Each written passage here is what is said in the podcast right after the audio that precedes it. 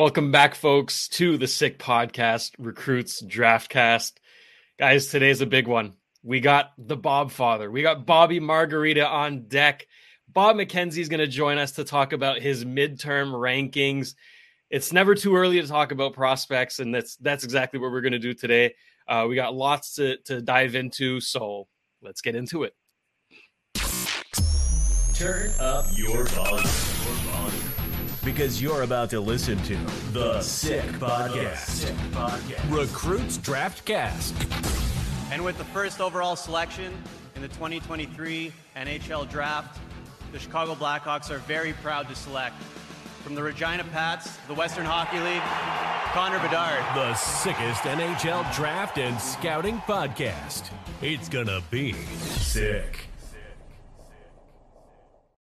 As always, I'm your host, producer Shane, the man by my side. You know him, you love him. With his dog this time around, Grant. How we doing? yeah, we just got back from a big vet appointment yesterday, and he's uh, he's looking for some attention. So I think we better give it to him. This is Teddy. Fair enough. Everyone, say hi to Teddy. He's our mascot. Uh, hopefully, yeah. he'll be part of the show uh, more more times uh, in the future. But um, Grant, pretty big guest coming on here uh, Pretty excited? yeah. Oh yeah. Well, so am I. So am I. So let's let's just bring him in. Uh, the legend himself, Mr. Bob McKenzie. Bob, thanks for taking the time to chat with us. How you doing? Excellent, guys. How you doing today? I'm doing fan- I'm doing fantastic. Uh, you know, yesterday I, I always look forward to your rankings, and I was not disappointed. It's it's an exciting draft coming up, and we're going to talk all about it. Uh, but there are some things we'd like to get to before that particular this year's draft. Uh, it's it's bittersweet because it is the last centralized draft, meaning that all the teams and their scouting staff will be present at the at the venue. Moving forward, starting next year, that won't be the case anymore. Now, Grant and I have talked about this on the show previously. We, you know, we weren't too thrilled about this this new um, decision, but what, what were your thoughts on it? How do you how do you see this whole thing going down? Yeah, I guess, in, excuse me, in some respects, I guess maybe I thought it was going to be inevitable that it would eventually get to this because of cost or logistics or all those things. But the thing that I always loved about the National Hockey League draft uh, was that it was the sort of the official end of season party. It was a mm-hmm. convention. It was the entire hockey world, um, NHL, the junior hockey people, whatever. Everybody would gather usually in Montreal. And um, it's this massive convention with a great amount of buzz that goes with it because it's not just the draft, it's also the week before. Generally speaking, it's always been the week before free agency. Mm-hmm. So there's usually lots of trades and free agent talk. And it's just this, it's like Woodstock, the first Woodstock for hockey fans. and and now you're going to have all the teams stay in their own cities. And and I'm sure from a logistics point of view, from a convenience point of view, there's probably a lot of teams that are really happy to do it. And mm-hmm. from the cost point of view, the NHL. Um, but it just, you know, the, the thing that made hockey unique was that they were the last ones to do this convention style um, draft. And uh, now we're just going to go the way of the NFL, the NBA, and, and whatever else. So it, it's, it's really unfortunate. And, you know, it's kind of exciting that the draft is in Vegas, although I don't go to the draft now anymore because we don't broadcast it, so I have no reason to be there. But mm-hmm. it's going to be at the Sphere, and I so I, I at first when I thought that I was like, oh, this is really cool. And then I started thinking about the Sphere. Well, what is the Sphere? The Sphere is this massive multimedia new age thing where once you're in there, it's like suspending disbelief. And yeah. I mean, it's it's great for a U2 show I just worry that it might be this dizzying cacophony of video and music and sound and and so much so that when the draft's actually going on and teams are trying to figure out what that's going on, there's going to be whatever it is, a hundred foot sphere wall behind them, you know, belting out whatever. And and so I there, there was part of me thought, yeah, it's the last one. Maybe try to go to Vegas for the last one. And then I thought, nah, what the hell? I don't need another trip to Vegas. And I I, I, Montreal was the, uh, the, the place where the draft was the best. Whenever it was in Montreal, that was the best. And I realize I'm sounding like an old guy now, but uh, let's get off my lawn. but uh, Montreal is the, the, the home of the draft. It was the birthplace of the draft, mm-hmm. and uh, I really miss those days at the Montreal Forum. Well, just just the 2022 draft. You know, I got the the the privilege to be there in attendance, and it was insane. I mean, it's just such a memorable experience. Obviously, it was it was an eventful draft. A lot of a lot of stuff happening. Right, the the first overall, you didn't know who was going to be.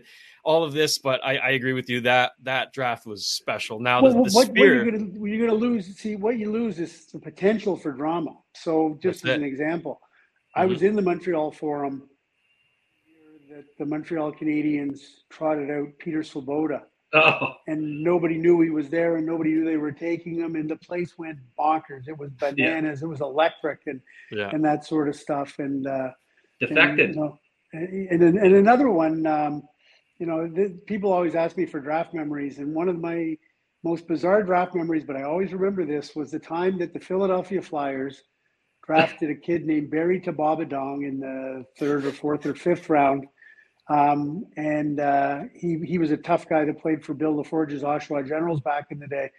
And yeah. Barry was so excited at being drafted that he jumped up at the forum and he wanted to get into the next row in front of him. So he stepped on the seat in front of him. And if you know the seats at the old forum, they levered up like that. He stepped on the back end of the seat and his foot went jammed right through and he couldn't get it out. And so they had to get a maintenance man up there to take the seat apart so he could go down and get his jersey from the uh, sweater from the Philadelphia Flyers. And uh, yeah. the, the, sad postscript to that is that uh, uh, Barry was killed in a tragic snowplow. He was a snowplow driver uh, up in uh, Parry Island near the reserve there in Parry Sound. And um, oh. yeah, and he it was really unfortunate. But that's always one of my great, crazy draft memories. And and when you have a centralized location and the NHL headquarters will be there with all the draft prospects, but the teams are everywhere else, it's just going to lose a lot. It's not going to be the same. Yeah. I know I, I completely agree. And I mean, you mentioned them following the formula of, of the NFL, the NBA. One thing that, that does concern me with that is you know whether or not they're going to have at least one representative from each team you'd have to think so because you can't have gary up there the whole night getting booed uh, that would just ruin everything. And I imagine well, you're you're one of the players waiting to to hear your name called, and all you hear is booing, and then oh, did he did he call me? Like so, I, I you have to think they're going to have at least one representative from each team. Yeah, I don't know. I, bit, I know right? nothing about the logistics. I'm the hockey outsider now, not the hockey yeah. insider. so I don't I don't know any of that stuff, and I just know that it makes me sad to think that. Uh, the great convention, hockey convention that signified the basically the end of the hockey year, yeah. where everybody was there and you get to see all the reporters and all the media and all the broadcasters and all the teams and the scouts and the managers and the coaches and virtually everybody was there in hockey. It was just a great festival. I agree. No, that's it. It's it was an event. It's it's still going to be this year. Um, I'm curious to see how it's going to go down in the sphere. That's yeah, that's going to be something else. Uh, but Grant, Grant, I know you were excited to talk to Bob about his time with with the hockey news and and take a trip down memory lane. So I'll I'll leave the floor well, to you. I, I'm going to uh, just expand a little bit on this uh, first topic here. Um, yeah. Have you talked to any scouts that like the idea, Bob? I know everyone that I've talked to wishes that it had stayed the same. Yeah, to be honest with you, when I when I surveyed the scouts, I haven't asked anybody about that. Um, oh, okay. So I, short answer is I don't know. Okay, okay.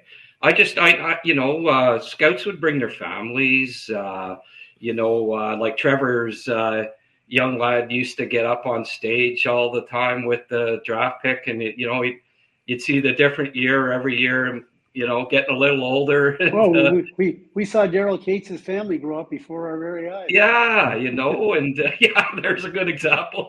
you know, um, and uh, I, and I mean,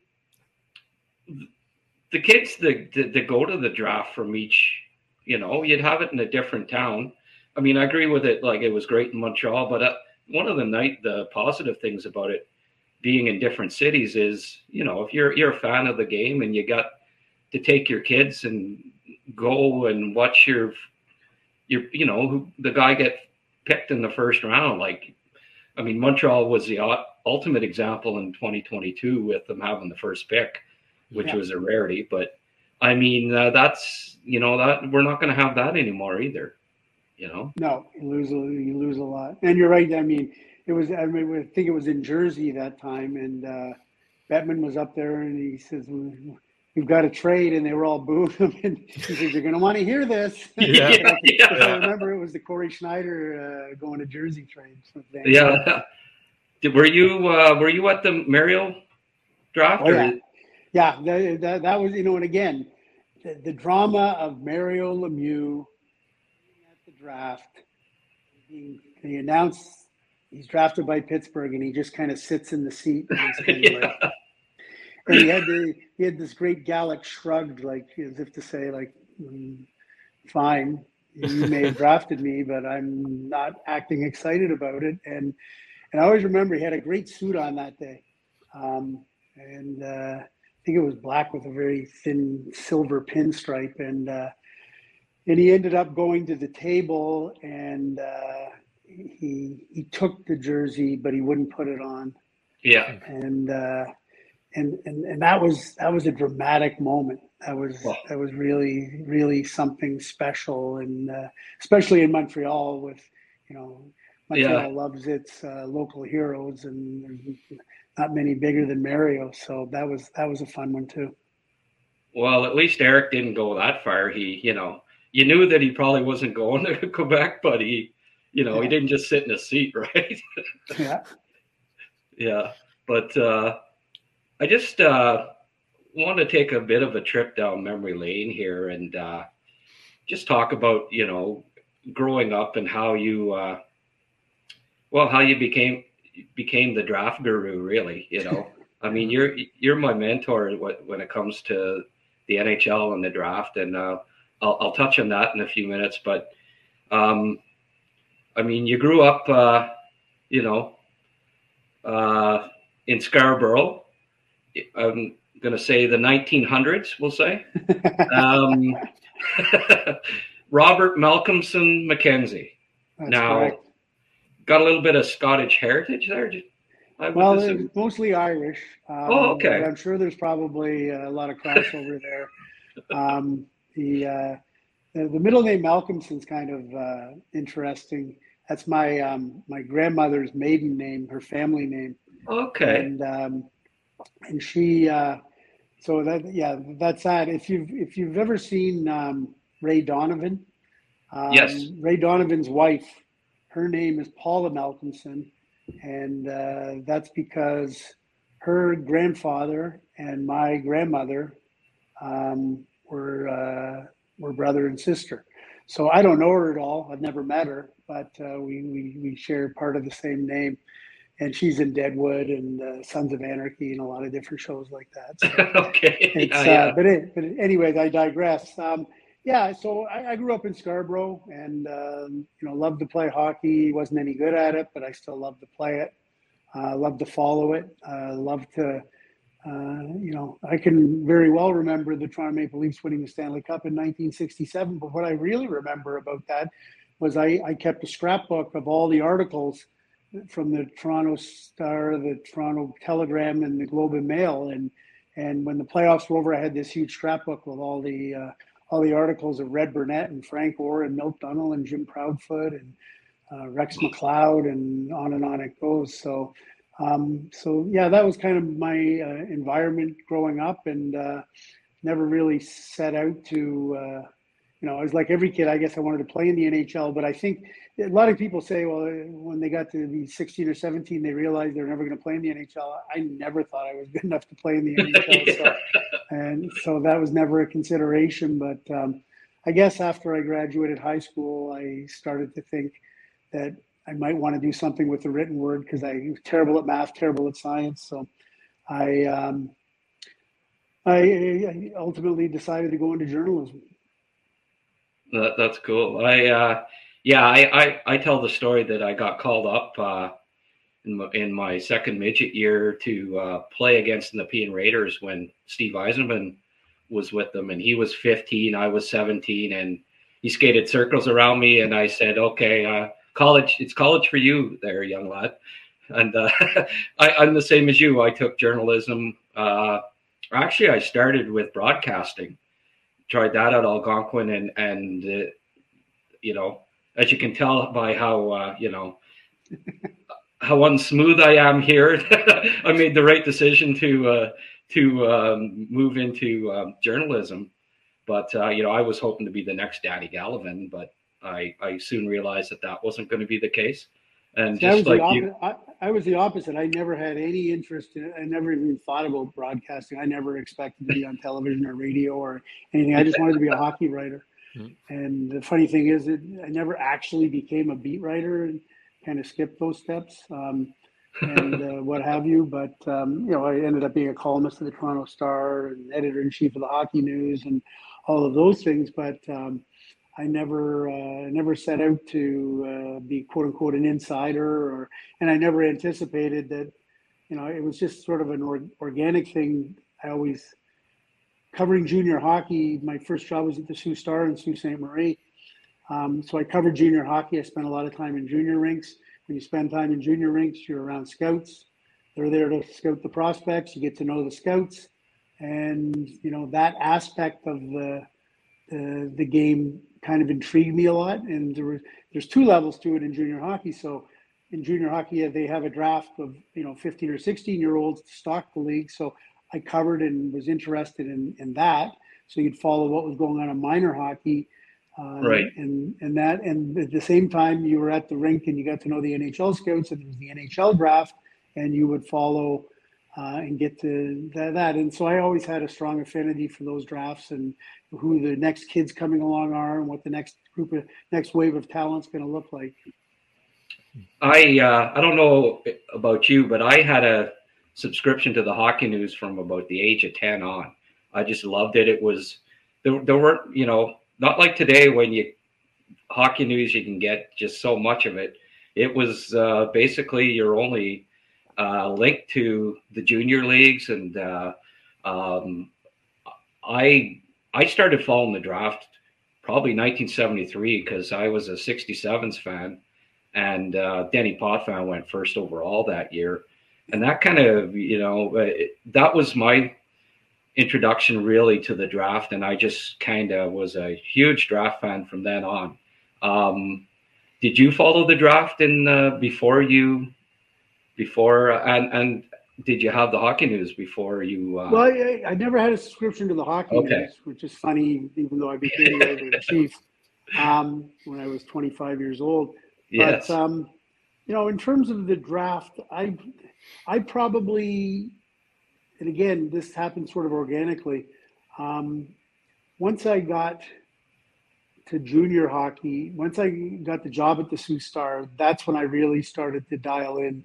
When I was covering the Soo Greyhounds, then that's where I started to really dial into the draft. And I also had the um, at, at the time I I started going out with a girl on the, the last day of grade 13 and uh, ultimately became my wife Cindy but her her younger brother um, John. John Goodwin he was playing minor hockey at the time for for Wexford and in Toronto in the in the Metropolitan Toronto Hockey League now the GTHL and um, so he wanted to get drafted in the OHL, and once he got to the OHL, he wanted to get drafted to the NHL. And so, again, organically, being part of a family and being around somebody who was going through the process, you become that much more acutely aware of the ups and downs and what's involved in it. And, and so, and, and plus, it ended up being my job both at the Sault Star and then as editor in chief of the Hockey News. So, but but having that connection to John, and the ironic thing is, he won OHL Rookie of the Year, beat Don Beaupre out for OHL Rookie of the Year uh, in the 78 79 season with the Greyhounds. Um, and he won the OHL scoring championship in his last year. And in, after his second season in the OHL and his third season in the OHL, he never got drafted at all, right. um, even though he led the league in scoring. And so the if, if there should have been a family aversion to drafts, we, we probably should have had it. But uh, nevertheless, uh, it, it also taught me a lot about the, the sort of the human side of what it's like to get drafted, to not get drafted, to want to get drafted, and and have a better understanding of, of the process that all these kids go through, both getting to junior hockey and getting to the NHL. You've uh, you've answered a lot of my questions as you've gone along here. the, uh, um, so I mean that's quite a coincidence that I, I thought maybe you know I, am picturing well Cindy must have gone to a game in Sault Ste. Marie and you know ran into her there or something. But here, here's the very so you both ended up in the Soo. Yeah, here's the very quick version of how it happened. I actually ended up in the Soo before Johnny did. So okay. as I said, he was playing for the Wexford uh, Midgets and they were in what was then called the Wrigley Playdowns. And the Wrigley Playdowns was the forerunner of the Air Canada Cup, the forerunner of the TELUS Cup, the National Midget Championship. So they had won the Southern Ontario Playdown for to, to advance to the next level of the Wrigley Playdowns. And the and they had to go on the day after Christmas in uh, 1977 maybe it was a 77 78 season. Yeah 70 77 78 so christmas of 77 boxing day i went with the the, the wexford team on a bus. Um, johnny's dad uh, me and, and all the other parents that were going and stuff and we went to sault ste marie and that's where the playdowns occurred so two things happened during those playdowns the wexford team won and earned the right to go to verdun for the uh, for the national champion Wrigley uh, National Midget Championship. Yeah. And I got to meet the sports editor of the Sault Star and some media people in Sault Ste. Marie.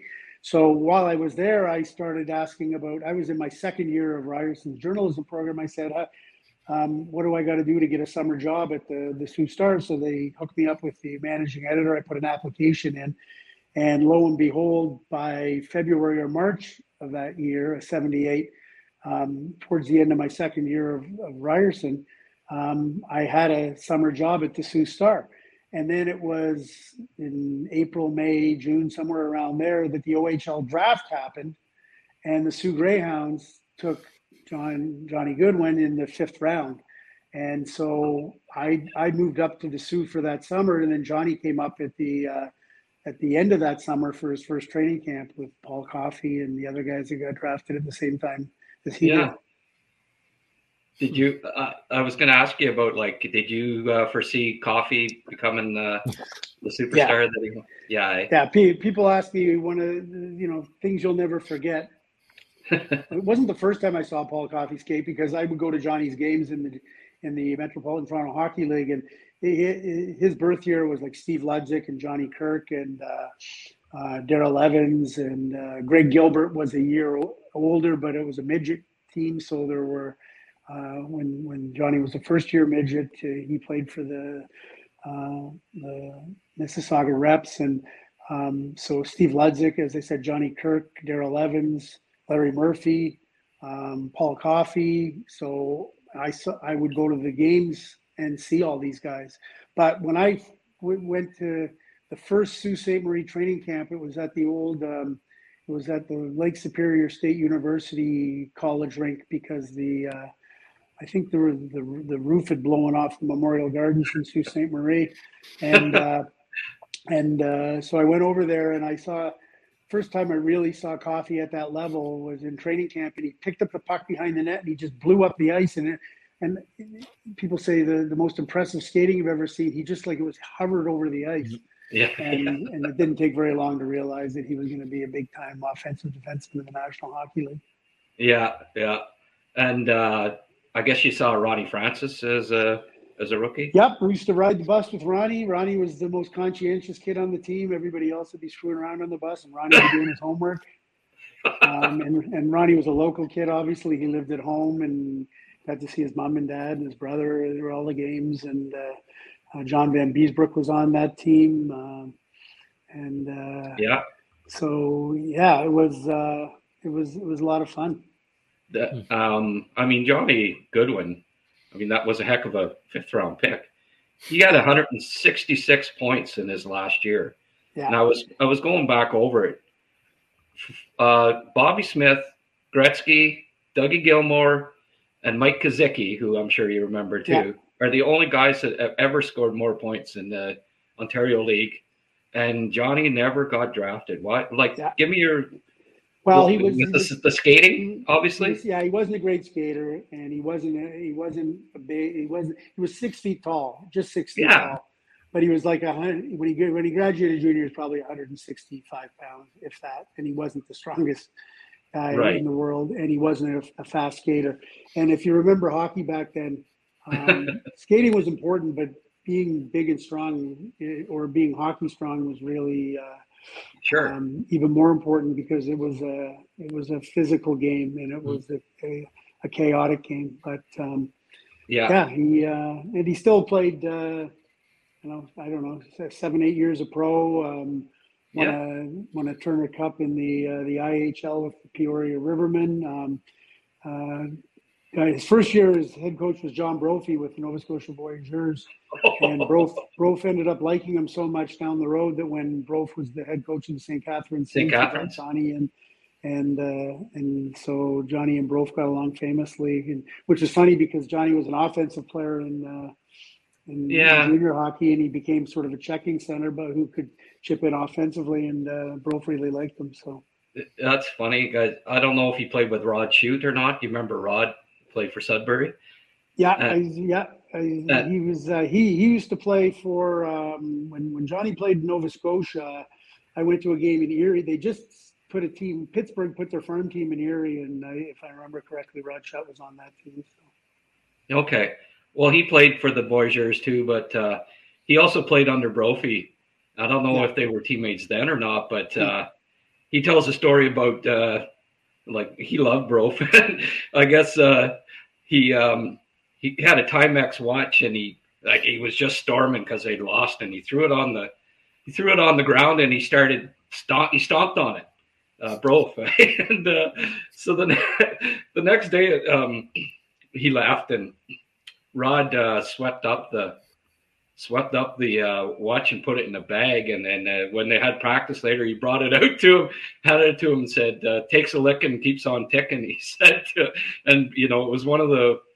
Brophy didn't laugh, but you could tell, you know, he, you knew that he was smiling inside. He said, very very quick Brof story similar he in st catharines he one of the players on the team um, had a nice sports coat and Brof was a very natty dresser he, he really used to dress up and uh, so Brof saw this guy's sports coat and really liked it and so he showed up on the bench wearing it um, during the game, and the players like that's that's my guy. He goes, I really like it. He said, so guys all thought it was really funny. Well, they had a really bad first period, and he came in and he went ballistic in the dressing room. He took the coat off and ripped it in half. "Okay, well, that doesn't sound like it was a one-time thing then." No. oh boy, that's crazy. Um, but the hockey news. I mean, I you know, I I lived in the in the rural area, and you you know you had the mailbox, and I just waited. If my hockey news didn't come in on the day it was supposed to come in, I was just I, I was distraught. I just loved it, and I mean, you know, Bill Libby, uh, Bob Verdi, Stan Fischler, Jay Greenberg, all those guys, you know. I remember reading all their articles and later Al Morganti and but Ken McKenzie was the publisher, right? right. And then uh, Ken retires, and then along comes this guy I'd never heard of, a young lad, and all of a sudden he's like editor in chief. And I go, what the heck happened there? Is this nepotism or what? But uh, obviously Ken's That's not related to you. But what's No. the story there? How did you get Well- that job? You must well, have been I-. I worked at the Sault Star for the better part of two and a half years. Yeah. And then wanted to come back home to Toronto. So I came back home and I worked freelance for the better part of a year. I worked two or three rewrite shifts a week at the Globe and Mail. I did a little freelance for the Globe and Mail, uh, junior hockey stories. And um, I wrote for a junior hockey magazine um, Okay. uh, that used to exist back in the day. And I used to do some freelance for the, um, the hockey news as well. And uh, it was during my time doing, Tom Murray was the editor in chief. Um, a guy named Don Wall was the publisher. Ken McKenzie had, was no longer involved in the publication. He sold it to a company out in New York called the Whitney Communications Corporation, Yeah. and it was WCC Publishing. And so they were based on King Street in Toronto. So they, I got a note from Tom Murray, a call from Tom Murray partway through that year, and he said, "Hey, um, I'm leaving to go back to the states uh, at the end of this season. Um, we're going to have to hire a new editor in chief. Um, would that be something you'd be interested in being considered for? And I'm like, yeah, Wow. sure. That sounds great to me. I was trying to get all I wanted to at that stage of my life. I just wanted to be a hockey writer, and I wanted to get a job with the Toronto Star, the Toronto Sun, or the Globe and Mail, covering the Toronto Maple Leafs and being a beat reporter in the NHL. But I was having no luck getting a full time job with those papers, and so we, I was like, yeah, I'd, I'd be interested. And so, fortunately, at the Sault Star, I did a lot of I did a lot of copy editing. I did a lot of production stuff, laying out pages, writing headlines, writing cut lines, doing Yeah. all that sort of stuff. And so, when they interviewed me at the Hockey News, and they realized that I, I had a real, you know, real passion for hockey, obviously, a real sort of affinity from the grassroots on up. Um, and, you know, knew the history of the game because I just grew up in that environment. Um, and then on top of that, had the editing and production skills to maybe do the behind the scenes stuff that's so important in putting a newspaper together.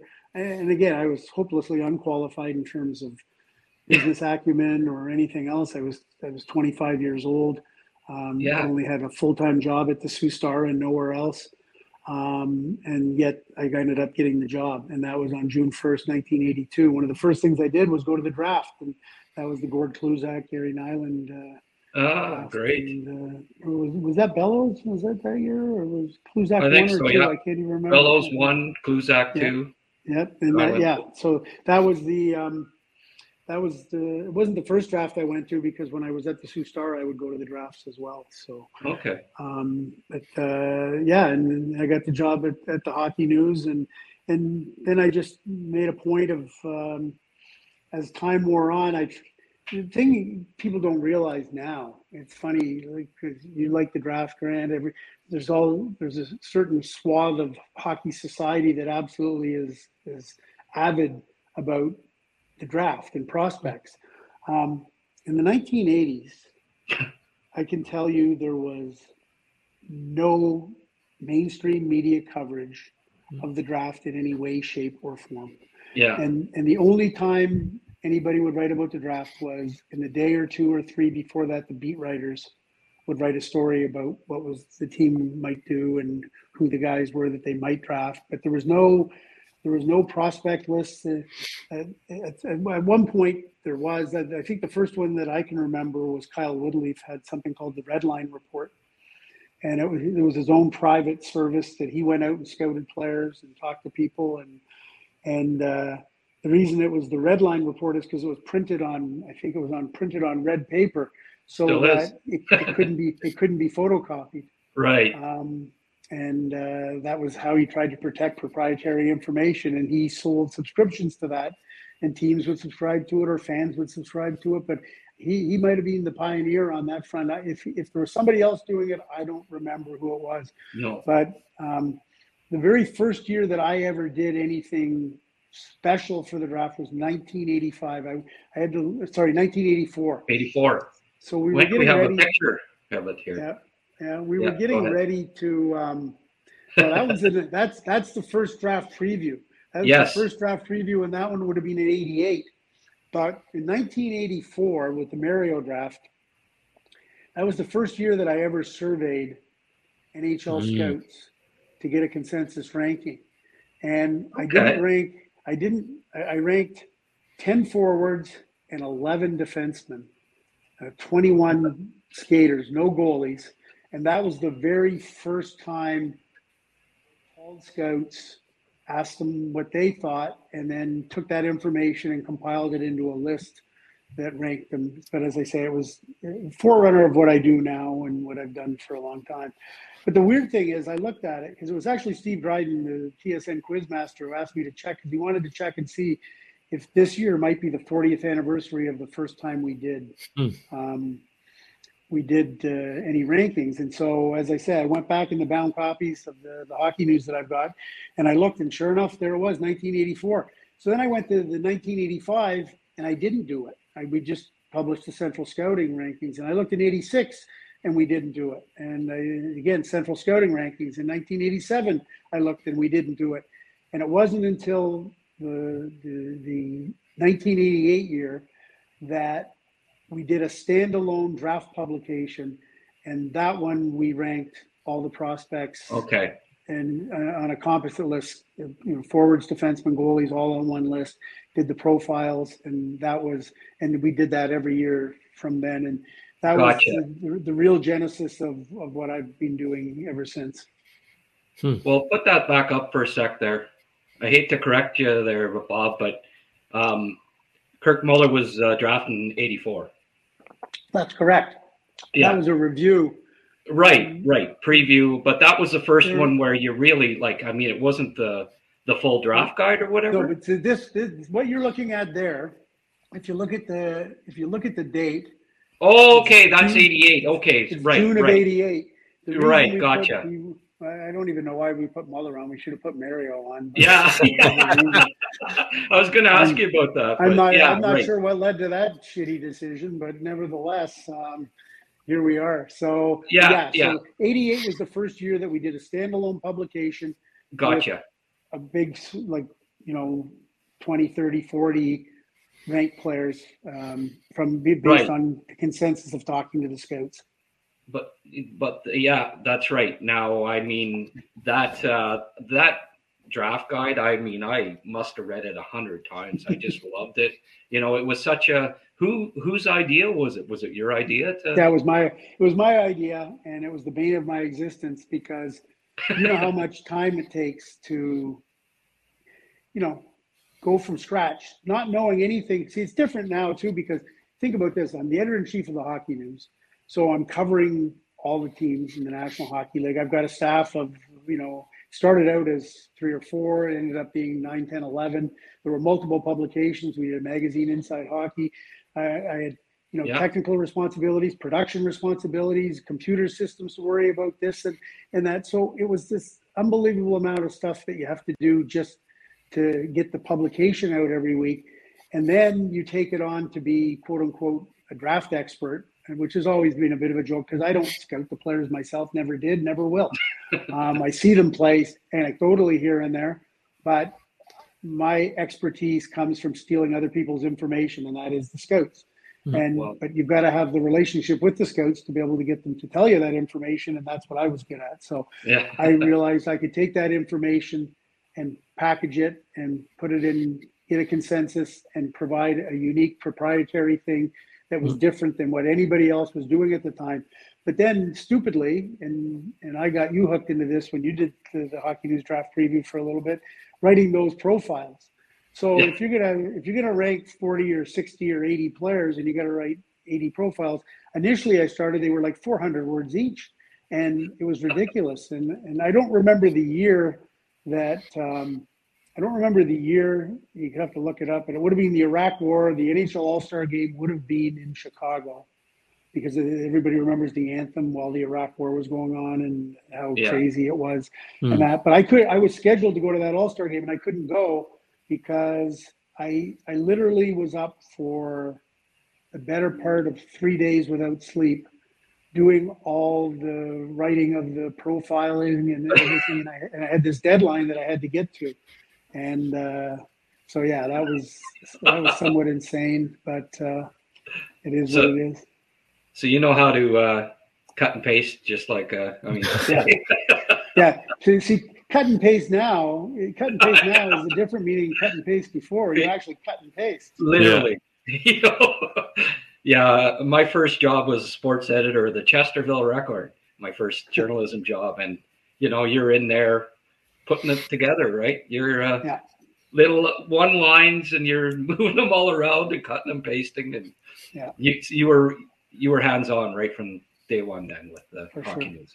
Yeah, hmm. well, mm-hmm. I, and I mean, uh, when I when I you know started up recruits and uh, I I followed your model. Like uh, I was fortunate enough to. Um, while being related to Brian Murray and, and Timmy Murray and Todd Hardy and and that you know the gang from Shawville and getting to know them and, and getting to know Trevor Timmins and and doing a little scouting and stuff. I I always loved that you.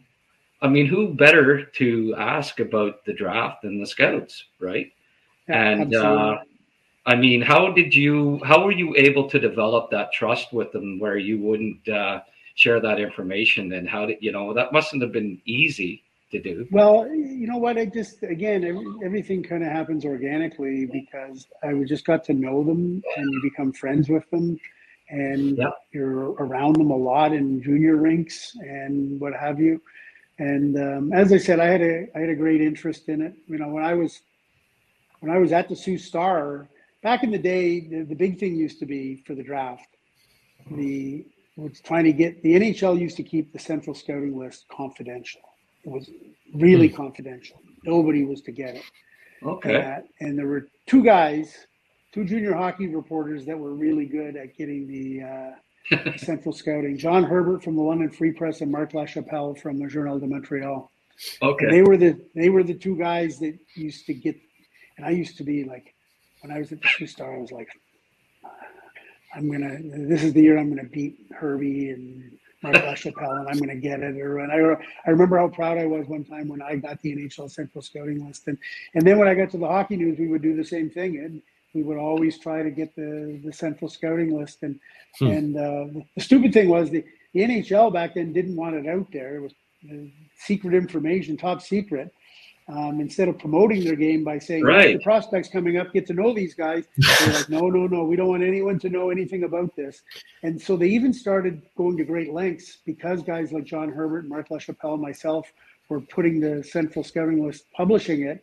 They would start doing coded lists. So if they had back in the 21 era, 21 team era, they Wow. would say, okay, on on on the on the Hartford Whalers, the, the list we send out to the Hartford Whalers, let's switch 16 and 17.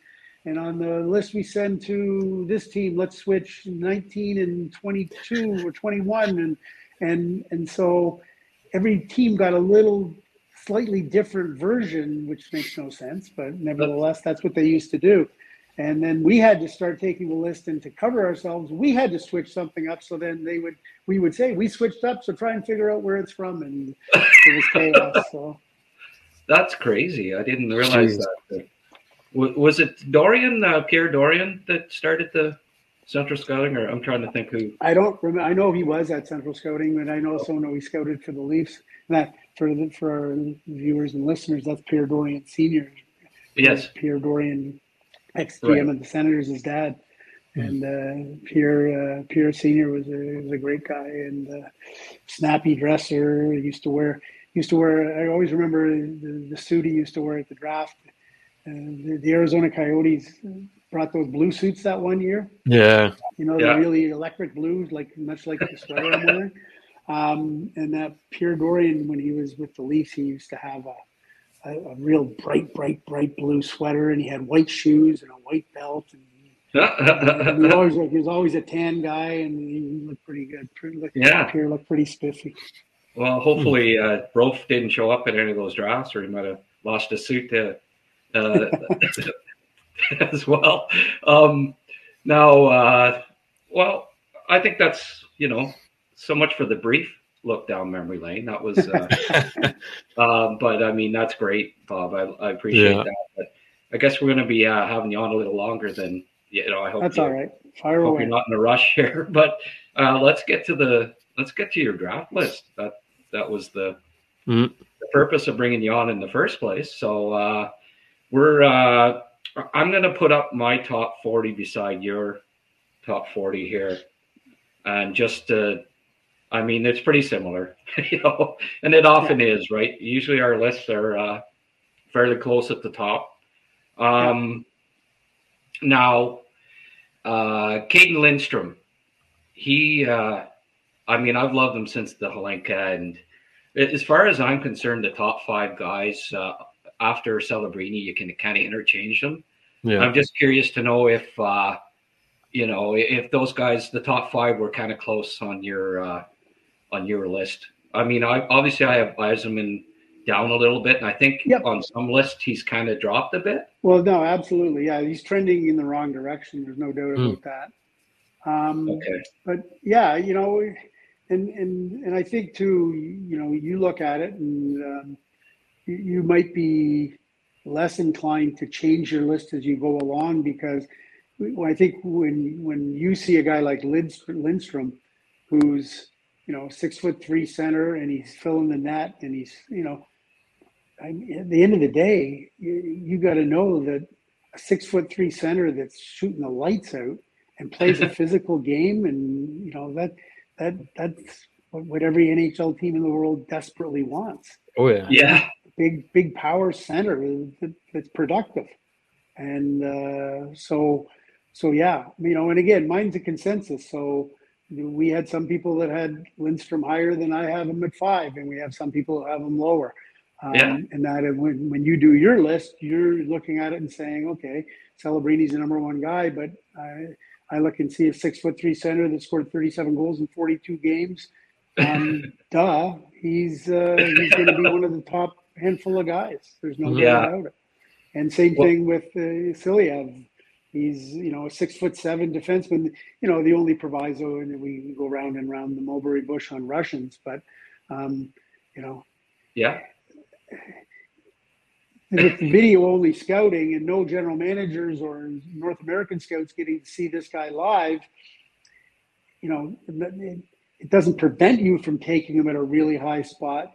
But boy, you know, it, it adds an extra layer of uncertainty for the teams when they're contemplating that. And uh, you know, I one of the ten scouts I I, I uh, interviewed for our survey, you know, he said, "I'll put I'll put Celebrini at one, but honestly, for us, hockey wise, just purely on hockey, you know, it's a it's a toss up. It's a jump ball between Silayev and uh, and Celebrini." Wow. And and, and and and so I'm like, okay, fair enough. And and I said, but you know, it's one thing to rank somebody equally.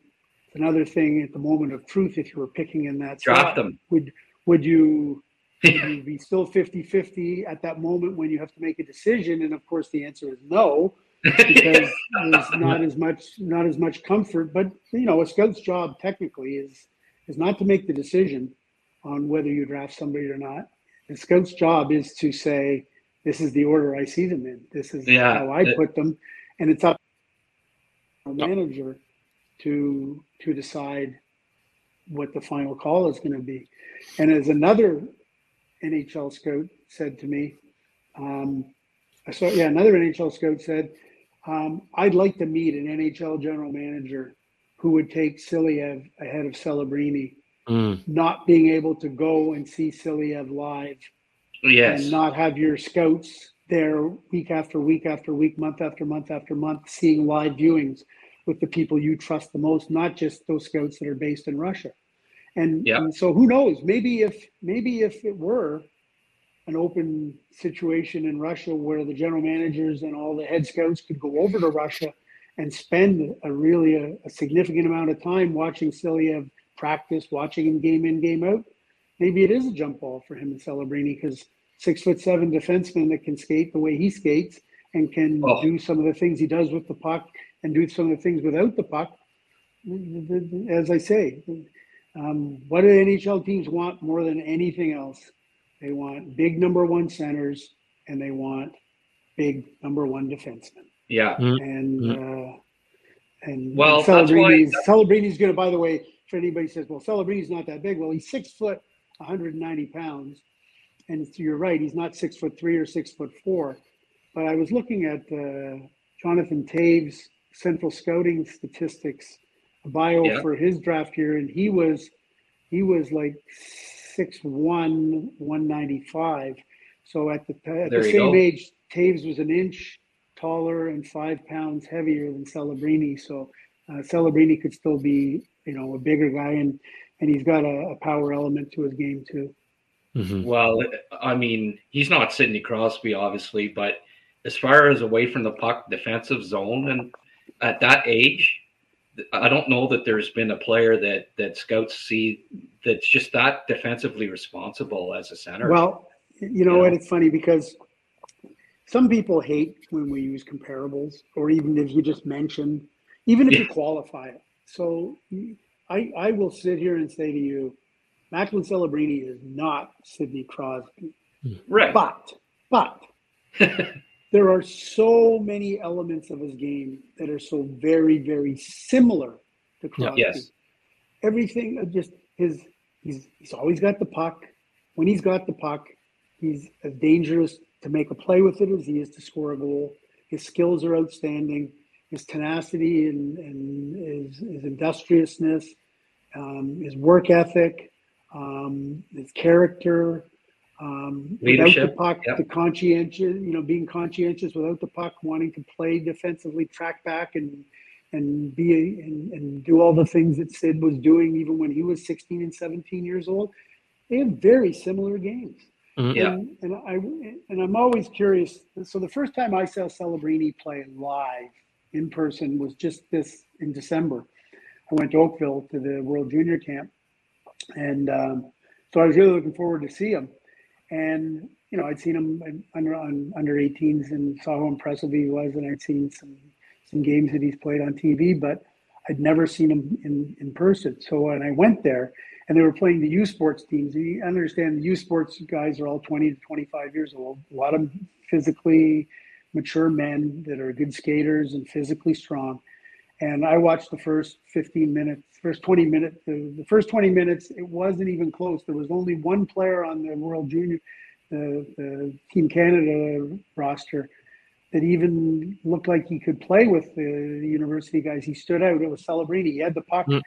Every shift he was out there. He was making things happen. He was exciting. As soon as he came on the ice, you were like, oh, I got to watch what he's going to do. So, and, and I was curious, and, and I, I thought about the Sidney comparisons in terms of approach and style of play. Um, I don't think he's as powerful or maybe quite as dynamic as Sid, Right. but he might not be that far off. You never know. Yeah. Um, but the other one that, that I, I'd heard some people say they remind he reminded them of Jonathan Toews. yes. And so I thought back to the first time I saw Jonathan Toews live, which would have been in the Vancouver, uh, would have been 06, I guess, World Juniors, the camp Yeah. in, in Vancouver. And um, I think that was his draft year. And um, I hadn't seen Toews play live. And I watched him and I was immediately drawn to how hard he worked, how good he was without the puck.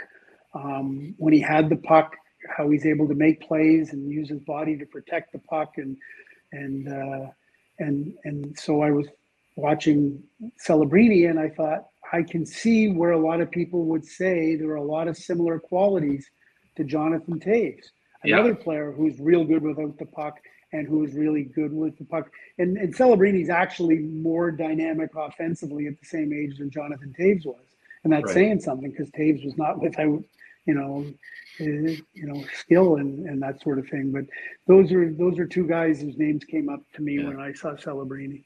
Mhm. Now, So, if if I can cut in, Grant, sorry. While we're speaking on Celebrini, I'd just like to hear your opinion now.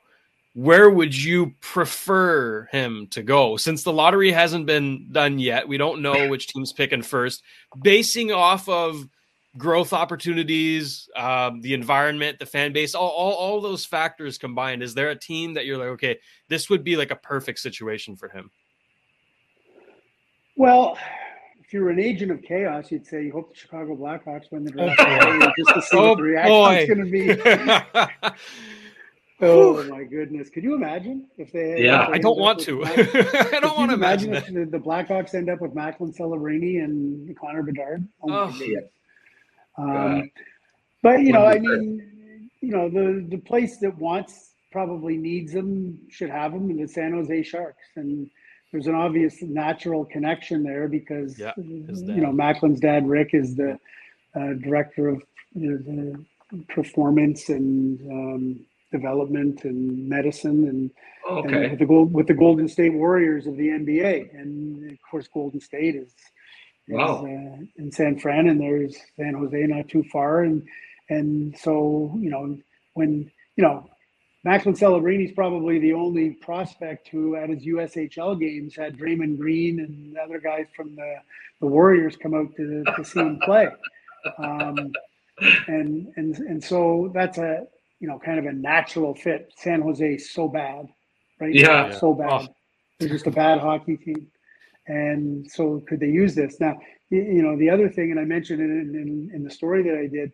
I'll be curious to see whether Celebrini is uh, going to play in the National Hockey League next year, or whether he decides Mm. to do what Owen Power did, do what Erik Johnson did, do what Jonathan Toews did, and that is go back to school for a year and and uh, be that much more. You know, and, and here's the thing: when you've got a dad like Rick Celebrini, who's worked for the Vancouver Canucks in sports medicine, and he's he's um, one of the pioneers in all sorts of medical things related to physiotherapy and uh, soft tissue and chiropractic work and uh, um, all of that.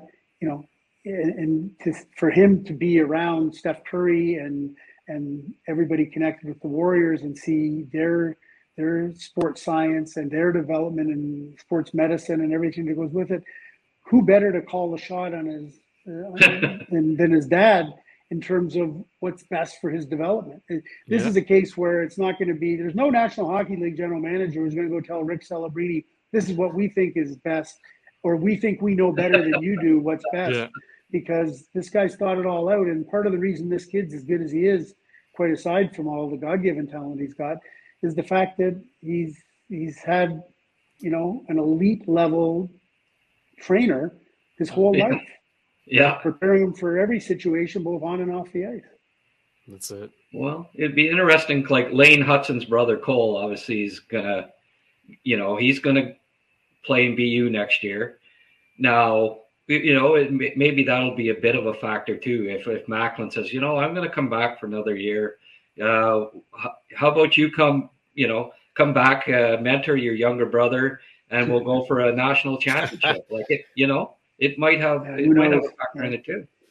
You never knows, but uh, Macklin Celebrini is going to do whatever is best for his life. Oh, for sure. And and, but, uh, and yeah, absolutely, hundred percent. He's in his brother's there.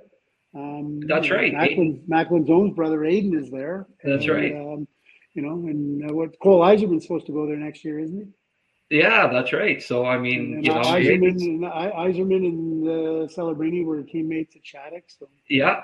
Well, if they come up just a little short this year, maybe you know. I know I I know I've you know I've seen it with other guys that wanted to come back and win. You know, I mean they're in college, right? Uh, yeah. Best time of their life was best memories of my life were college time. You know, and who, who knows? Maybe that, that that's a that would be cool if they are if they all played together next year too. Mm. Um, Silayev, uh, I don't know if you've heard, you know, and I'm not one big on comparisons all the time either, but my first thought when I saw him was Victor Hedman. Mm. Yeah, and and that's there's a lot of scouts mention Hedman in terms of if this guy hits, if he pops the way that the scouts think he's going to, that he could could be a guy that would be in the Victor Hedman universe in terms of the things that he brings to the game. Um, it's not to say he's exactly the same as Hedman, that he's going to be better than Hedman or worse than Hedman, just that he's got the same physical dimensions. He skates extremely well. He's got the ability to contribute offensively. He's got the ability to shut things down defensively. Um, and as one scout said to me, you know, he's he's not as purely offensive as Chris Pronger was at the same age he's not as purely as as, as terrifyingly intimidating um, and and uh, as, as Zdeno Chara was at the same right. age when he was in Prince George, beating people up and what have you. Um, but he's got enough elements of both of their games that if if all develops the way that you would want it develop, that he could come into the National Hockey League and have a similar impact that Victor Hedman had on the Tampa Bay Lightning, and that's why he's as prized as he is. Yeah, hmm. And, and, I mean, I waited back and forth for me two and three. You know, you can change. I mean, I've had Silayev uh, two for most of the year, but yeah. Lindstrom, you know, the the, the six three Canadian center that's filling the net that can skate great, that has a physical edge.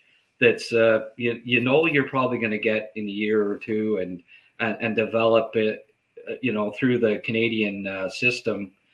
Uh, there aren't many drafts where a, where a kid that fits that description doesn't go top two, are there? No, exactly. So, and then again, it, sometimes it'll come down to team needs and things like that.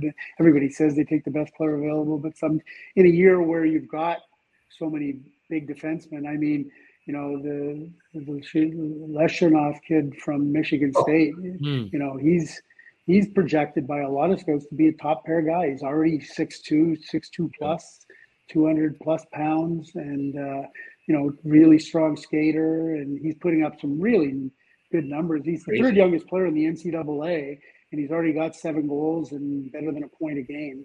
Yeah. Um, and you know, and, and I don't think anybody's projecting him to be quote unquote an offensive defenseman, but I mean, he's going to be a really strong two way guy that is going to contribute yeah. at a, a, significant offensive level, but he's also going to be physical and shut down plays and kill plays and uh, be a good defensive defenseman as well. So to have two defensemen like Silayev and Levshunov in in the top five for a team, you know, because some teams are loaded with talent up front, and some teams are loaded on the blue line. But uh, yeah, so there might be a, you know, we, we've got some real interesting decisions to make if you're a team whether it's forward or defense. Yeah. Um, the guy that's that's risen the most in the top ten over the last month for me is Parekh. Uh, I think a lot of scouts didn't have him in the top, maybe even the top 15, because there there were concerns with his defense, you know.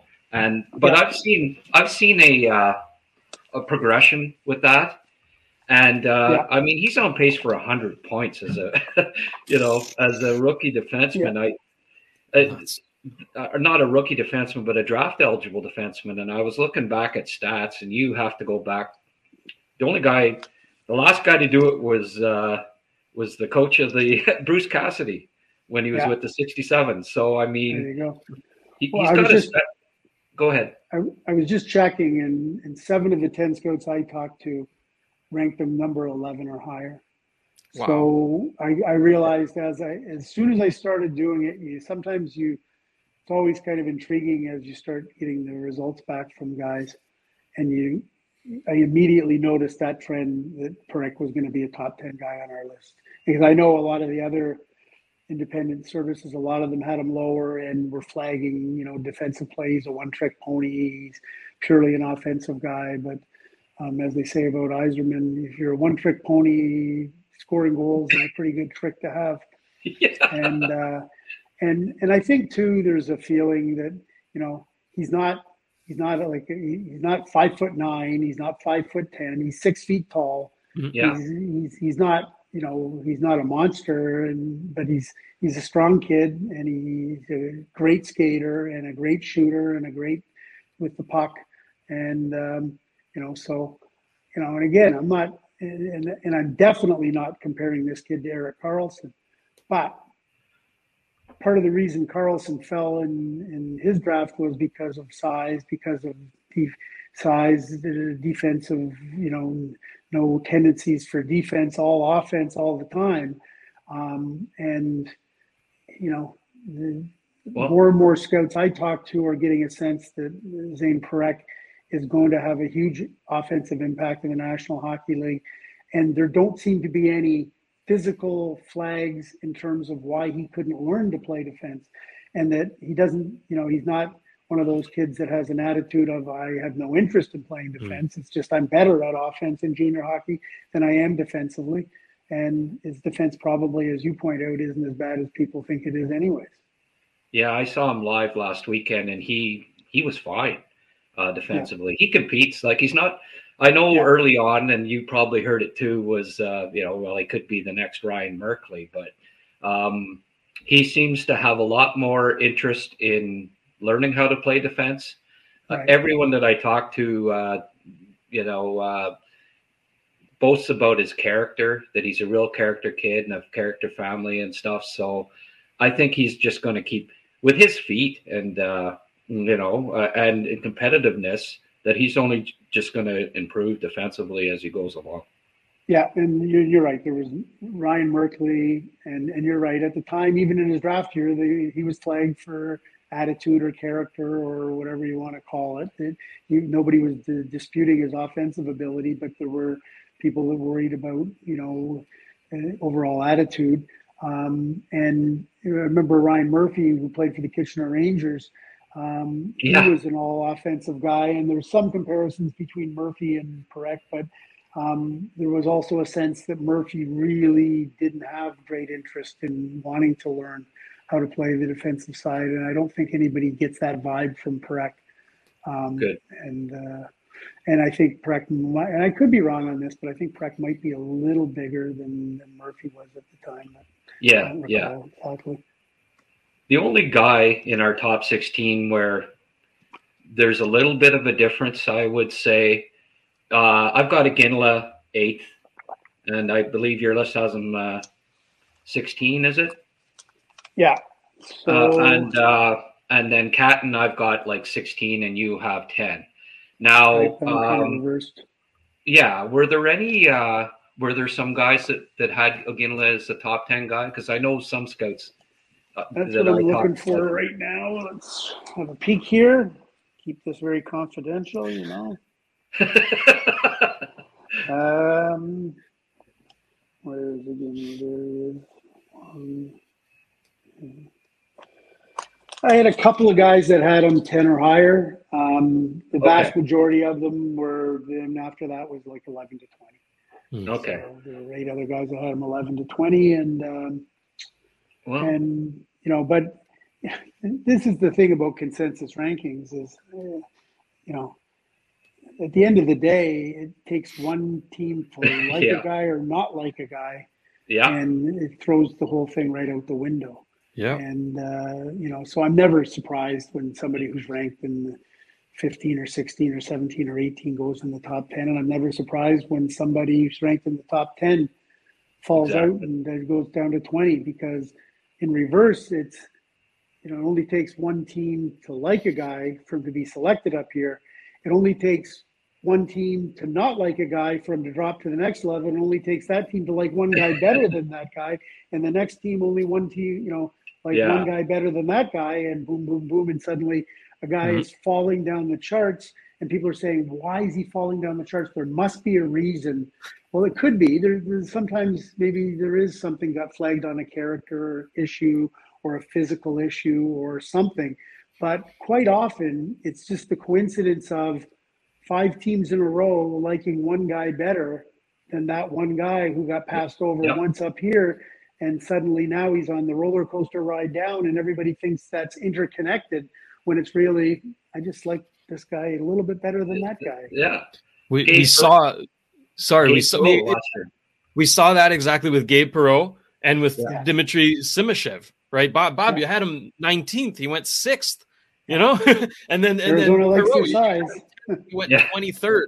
So that's you explained that perfectly. Yeah, exactly. Yeah. Well, you Yeah, know, exactly. uh, And- Arizona.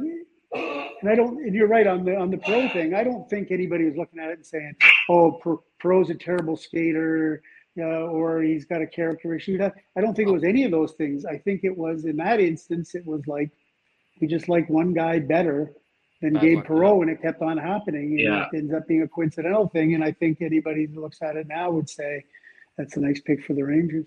Very yeah. Well, he was a little smaller, right? And uh, there's Yeah. always the size factor, and I think Yeah. that's why. He, but there were teams, there, certainly scouts, that had him top eight. You know. Yep. And uh, like everyone I knew liked him top ten, but it only Mhm. takes uh, one of like one other guy, and I, I always say that. So let's uh, let's go on to the next uh, next ten. Now, uh, we're uh, our lists are very similar. Like, there's not, you know, there's not a lot of difference there. Uh, when you look at this group, Connelly had such a great World Junior Challenge. that uh, Hmm. I, I could see him if, if teams end up being okay with with the character end of things. I think you you could see him uh, going top ten. Could you not? Yeah, a number of scouts made the remark that you know if you just look at it on overall play, um, Trevor Connelly's outplaying Cole Eiserman this season, yes. um, and uh, and that so that's to to be looked at. I mean, um, Yakemchuk's an interesting guy. A lot of goals for a big defenseman. Um, I Yeah. we, we ranked him. I ranked him at twelve. You ranked him at fourteen, and I I do know that you know. Uh, some of the scouts I talked to like him. Some actually had him in, inside the top five. So that's one where it's like the goals and the size can be uh, a seductive thing. So that's a guy that you know might go could if he went a lot higher than either you or I have him, and again, this is midseason rankings. I always allow for the oh for sure things are going to change drastically between now and the end of the season. So yeah, and I, what like obviously you then had some guys that had him outside of the top fifteen. Uh, yeah. It, it, what I've heard on it, it there, there, are some teams that, that there's still uh, some concerns with the skating. I guess that's probably right. what you heard too, right? Yeah. Yep. So uh, it's, it's, it's, you know again big defenseman scoring all those goals. Oh, uh, yeah, he's uh, he's um, I mean, what you got him six one and three quarters I think it listed so good size. Yeah. Uh, he's just always involved in the game, right? And um, right. Uh, I I think that he. Uh, he's one of those wild cards at this point. I could see him. That doesn't surprise me that some teams have him that high but yeah. uh, it also doesn't surprise me from yep. th- there are some concerns with some with his skating, and right. that that can always hurt a guy.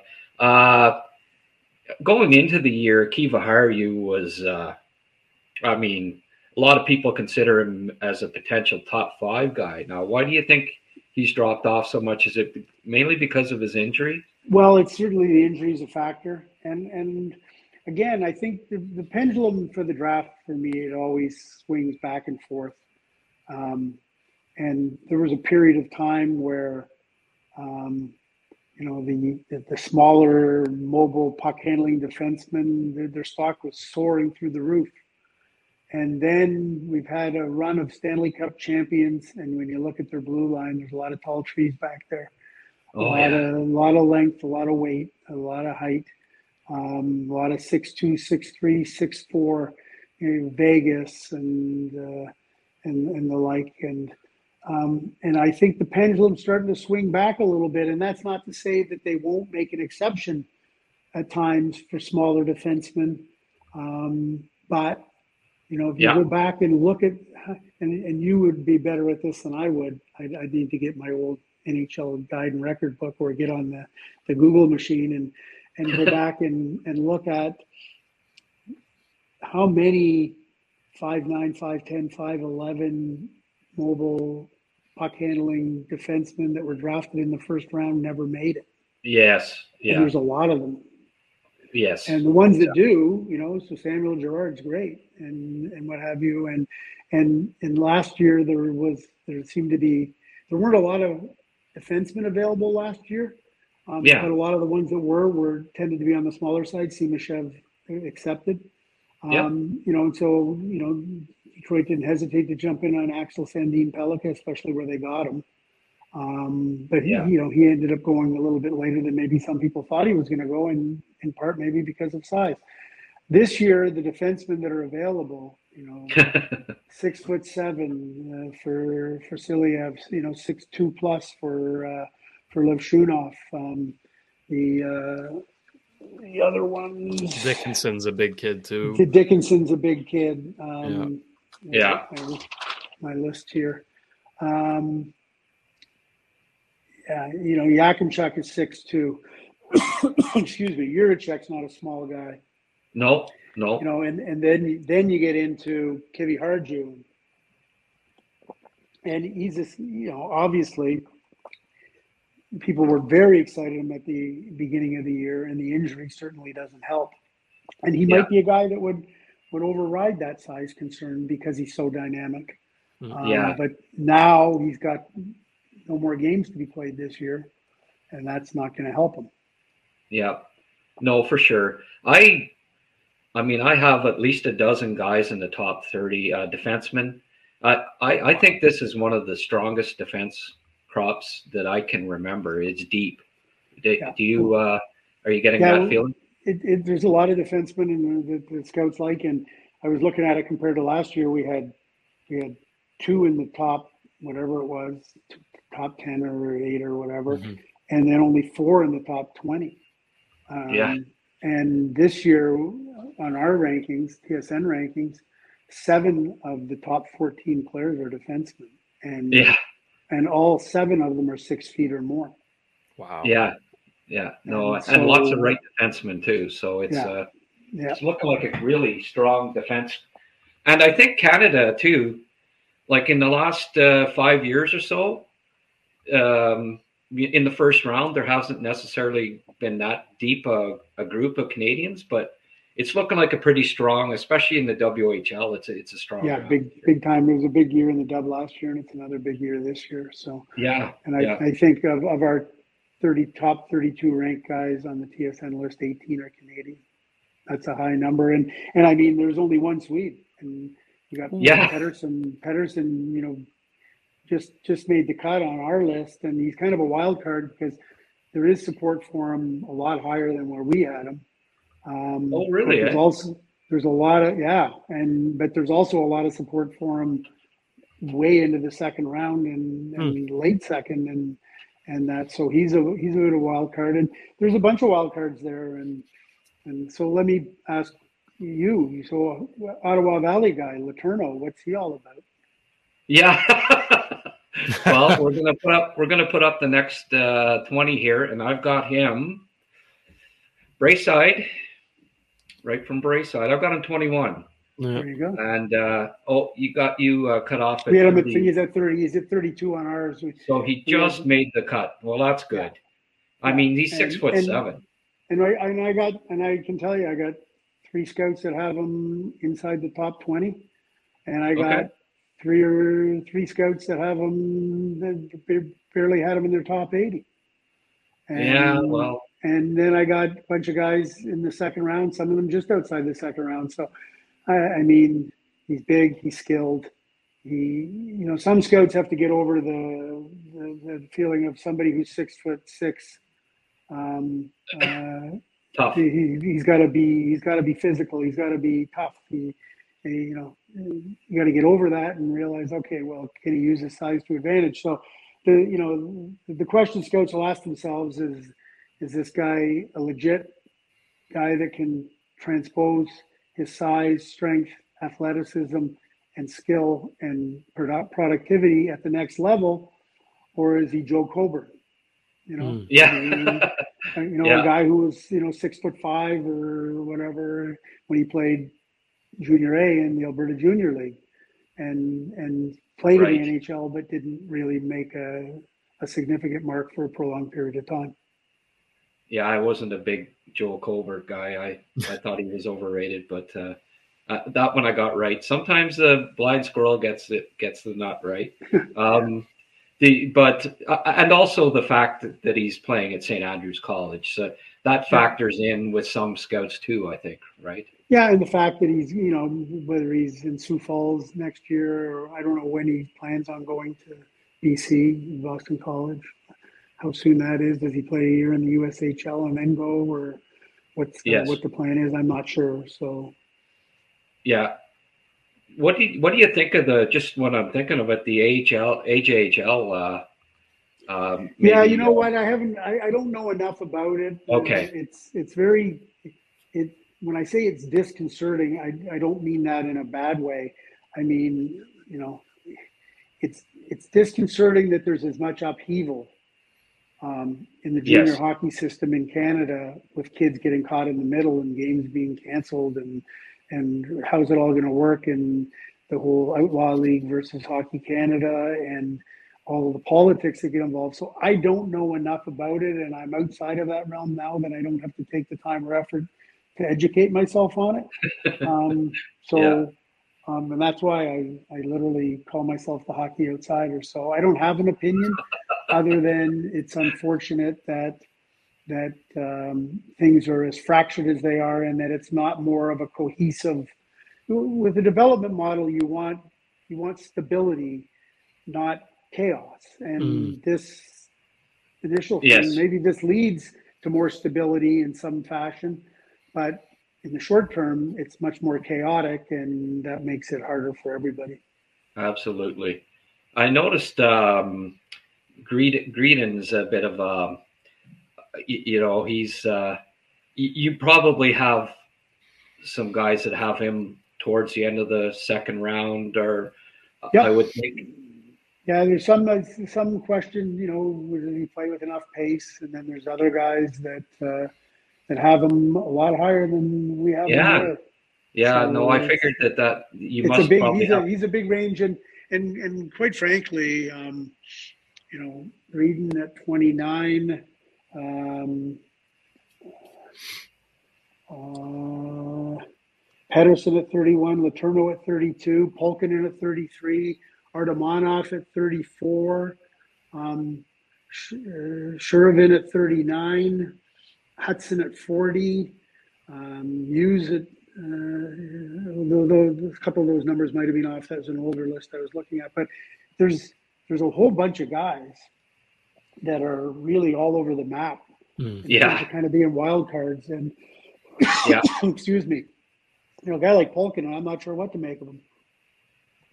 Well, I got Huge him in the guy, first year year older than than most of the prospects, and yeah. um, offensive ability and size, and uh, it'll be fascinating to see where it goes. Yeah. Excuse me, I'm coming off a little bit of illness, and I just ran out of water, so. No problem. The uh, Pulkkinen, the I was uh, I was trying to think of the last uh, undrafted guy that was eligible in the year before. I think Tanner Pearson was the guy, last first round, mm. uh, first yeah. overage guy that was picked yeah. in the first round. Yeah, could well, yeah, makes sense.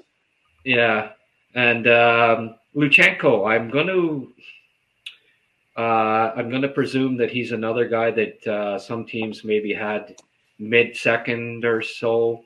He's not the biggest kid, but boy, he's got really nice, uh, really nice mitts, eh?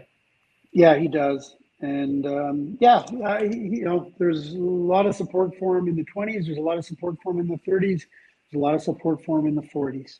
Yeah. So, you know, is he a guy that could slip out of the first round? Yeah. Is he a guy who could go a little higher than that? Yeah. And Parascak, I think that's a nod, you know, as much as anything.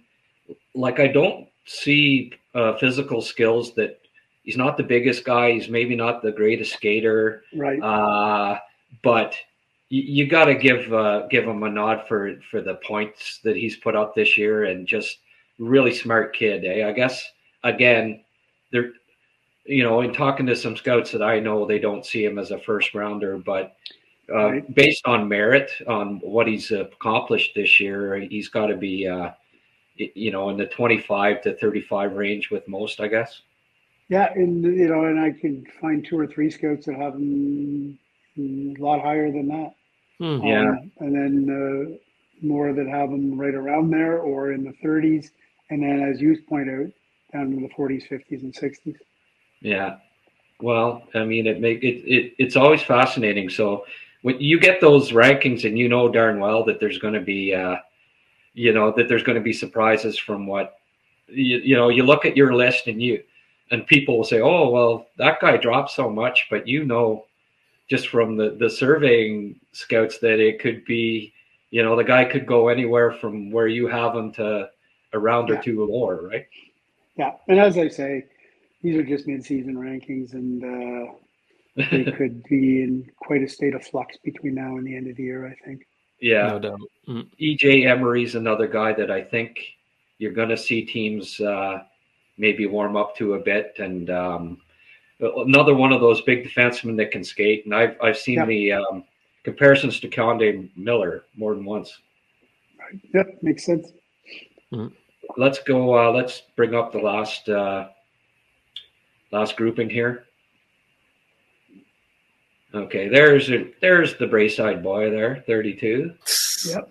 And uh, Massey still in your top 35, eh? I know um, scouts have uh, uh, uh, just cooled on him a little bit because of skating concerns, and I guess right. that uh, again, you probably have guys that like him in the first, uh, the end of the first, and then there's probably guys that like him in the 50 range. Yeah, I would say um, there's a lot of strong support for him 20s, 30s, and 40s. So good, good. Yeah, well, that's uh, and Henry Mews is someone that I mean I get to see Ottawa quite often, and uh, yeah. I think he's been uh, he, he's sort of been trending down a bit uh, over the last couple months yeah, there's uh, again, I'm not sure what's uh, what's the size on Mews. Well, that's that's uh, that's funny. They've got him listed at six foot, but Six foot one eighty three. I I certainly don't. If he's six foot, it's uh, you know, it's maybe with his running shoes on. Put it that way. but uh, I mean, that's again, our, our top forty is pretty close, and it's uh, um, like you say, there's not a lot of Swedes. I've got the one Swedish defenseman, Wallenius, in the in the first, and you've got him at 38 there. So that's yeah. you know yeah. that and, that's and and I should point out that literally, uh, I would say maybe not every player, but but this is usually true of the the rankings year after year after year.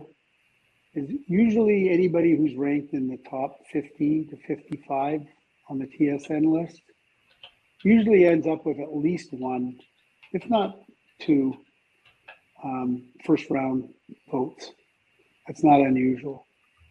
So, yeah. And, and that's why it's always nice to get as many guys drafted. And if you've got 32 ranked in the first round, you're always hoping that 32 go in the first round, but they don't. And that somebody who's ranked 50 some odd usually ends up in the first round. And that doesn't surprise me in the least because when you talk to the scouts, as I say, only takes one team to like exactly. a guy and boom, done. Yeah. Yeah, for sure. Well, I mean, uh, solid. Uh, and the midterm rankings, as you know, uh, things will change and sometimes quite a bit. The one guy, uh, like you have Berkly Catton at 10, for instance, yep. now. Uh, I'm reminded a bit of uh, Brayden Yager last year, who right up until probably February was in the top 10. He had had such a great right Hlinka, and you, you never forgot that, right? But then mm-hmm. the more you watched him and the more you looked at a, a, a 5'11 centerman, you want uh, to go to the dirty areas uh, to compete because it's going to be so hard to be a top two center at that size in the NHL unless you right. you you were really competitive. And I think uh, Yager, by the end of you know, he ended up going I think after 15 last year, right?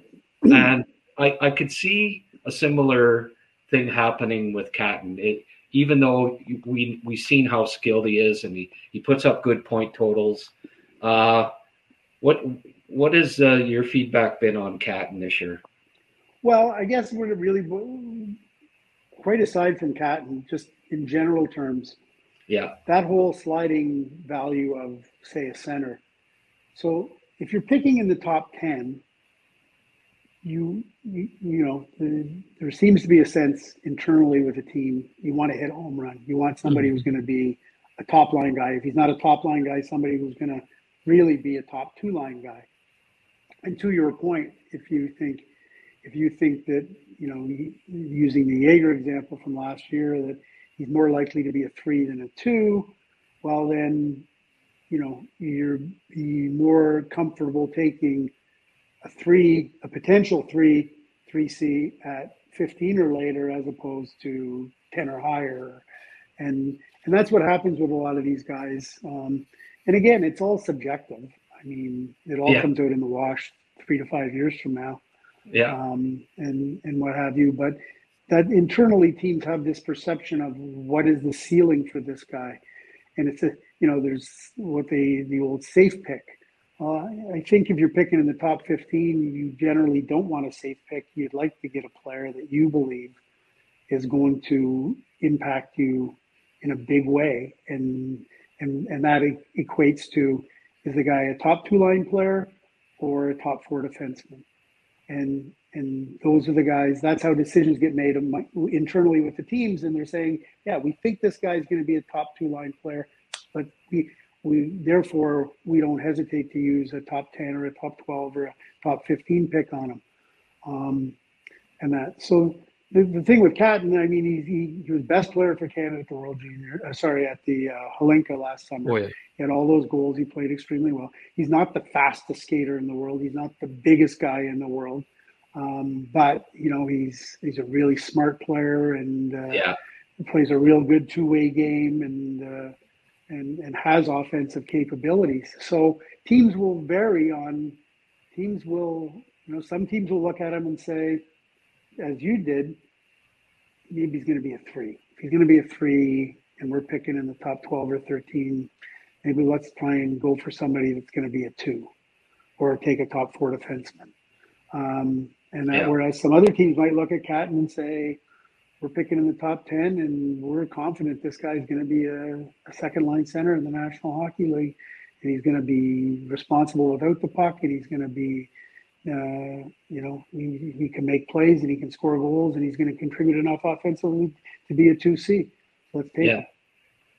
And uh, a, a, lot will depend on playoffs. It always does for me. And I think it does yep. for NHL teams. If he, if he produces like he is now at playoff time when things get tighter, uh, he'll go back up my list. He might be top ten. You know, uh, and I think that that's that's an important factor for uh, NHL teams as well. Yeah, for sure. Awesome. Well, okay, Bob. Uh, 90 minutes. I think uh, that's enough. You're talking, uh, and Yellow's going to be uh, he's going to be pulling his one hair out there, uh, seeing how long this podcast went. But uh, um, su- such a pleasure to have you on, Bob, and thanks for taking so much time. Really appreciate I appreciate it. Thanks for having me, guys. It was my, my pleasure. I don't really do podcasts anymore, but no. I wanted to promote the. Wanted to make sure I did my due diligence to promote the TSN midseason draft rankings, and also uh, uh, to have a chance to talk to you, Brent. Okay, awesome. Bob. Thanks and a lot. try not to fight with so many people on social media. It's yeah, not, well, it's, not, it's, not, very becoming. No, I, uh, you know, I'm not as cantankerous as I used to be. Uh, I think you, I hit the big six zero there this past weekend, so I'm, I'm mellowing. I'm mellowing yeah, with age. too short to, yeah. Take care of Teddy, and away you go. Thanks, Bob. All right, Bob. Take care. Thank awesome, you so guys. much. Thanks a lot. Take- All right. Bye bye. That was Bob McKenzie, the legend, the draft guru who doesn't scout, but you know what? He is the reference. Every year he gets it right. So, uh, you know what? When he puts out his last ranking, you can put some money on it. It's probably going to be pretty accurate. And um, man, that was so much fun. It, you know, an hour and a half. Maybe it's it's our longest show yet, but it could have been so much longer. I mean, there's there's just so much to delve into. So we we really appreciate Bob's time. Uh, Grant, uh, any any parting remarks? Uh no, that was uh, that was just uh, marvelous. And uh, Bob's, uh, you know, Bob's my uh, mentor mm-hmm. when it comes to anything. Uh, I got into this business and draft guide and all that. Uh, I have to say, largely because of Bob. So it's just uh, I got to know him when he, um, like he he mentioned there. I, I got in touch with him when he was doing TSN's draft profiles and struck up a, a, friendship and he got me to write profiles for TSN for a couple of years till the, they hired Craig Button to do all that stuff. And uh, um, he, he's just a, a, super, super nice guy that uh, I completely respect. So yeah. um, thanks again to Bob for uh, coming on with us. Yeah, I know. I know uh, everybody's tuning in is going to be loving this. Um, you know, and, and hey, who knows? Hopefully, we can we can get him on again. Uh, that would be that would be great closer to the draft. Get those get those final rankings and all that. But uh, in the meantime, you know what? We're, we're, we're keeping rolling on. Right? We've been on a roll lately. Uh, we're gonna get some more great guests for you, and and as always, we're gonna have our our uh, prospect show with uh, our friend Rocco every week. Uh, it's not changing anytime soon. So um, we we thank you all for tuning in. Much appreciated, and we'll see you all in the next one. Take care. And that's a wrap. Hope you don't miss us too much until next time. Follow the Sick Podcast, Recruits Draftcast on YouTube, Facebook, Google Play, and Apple Podcasts.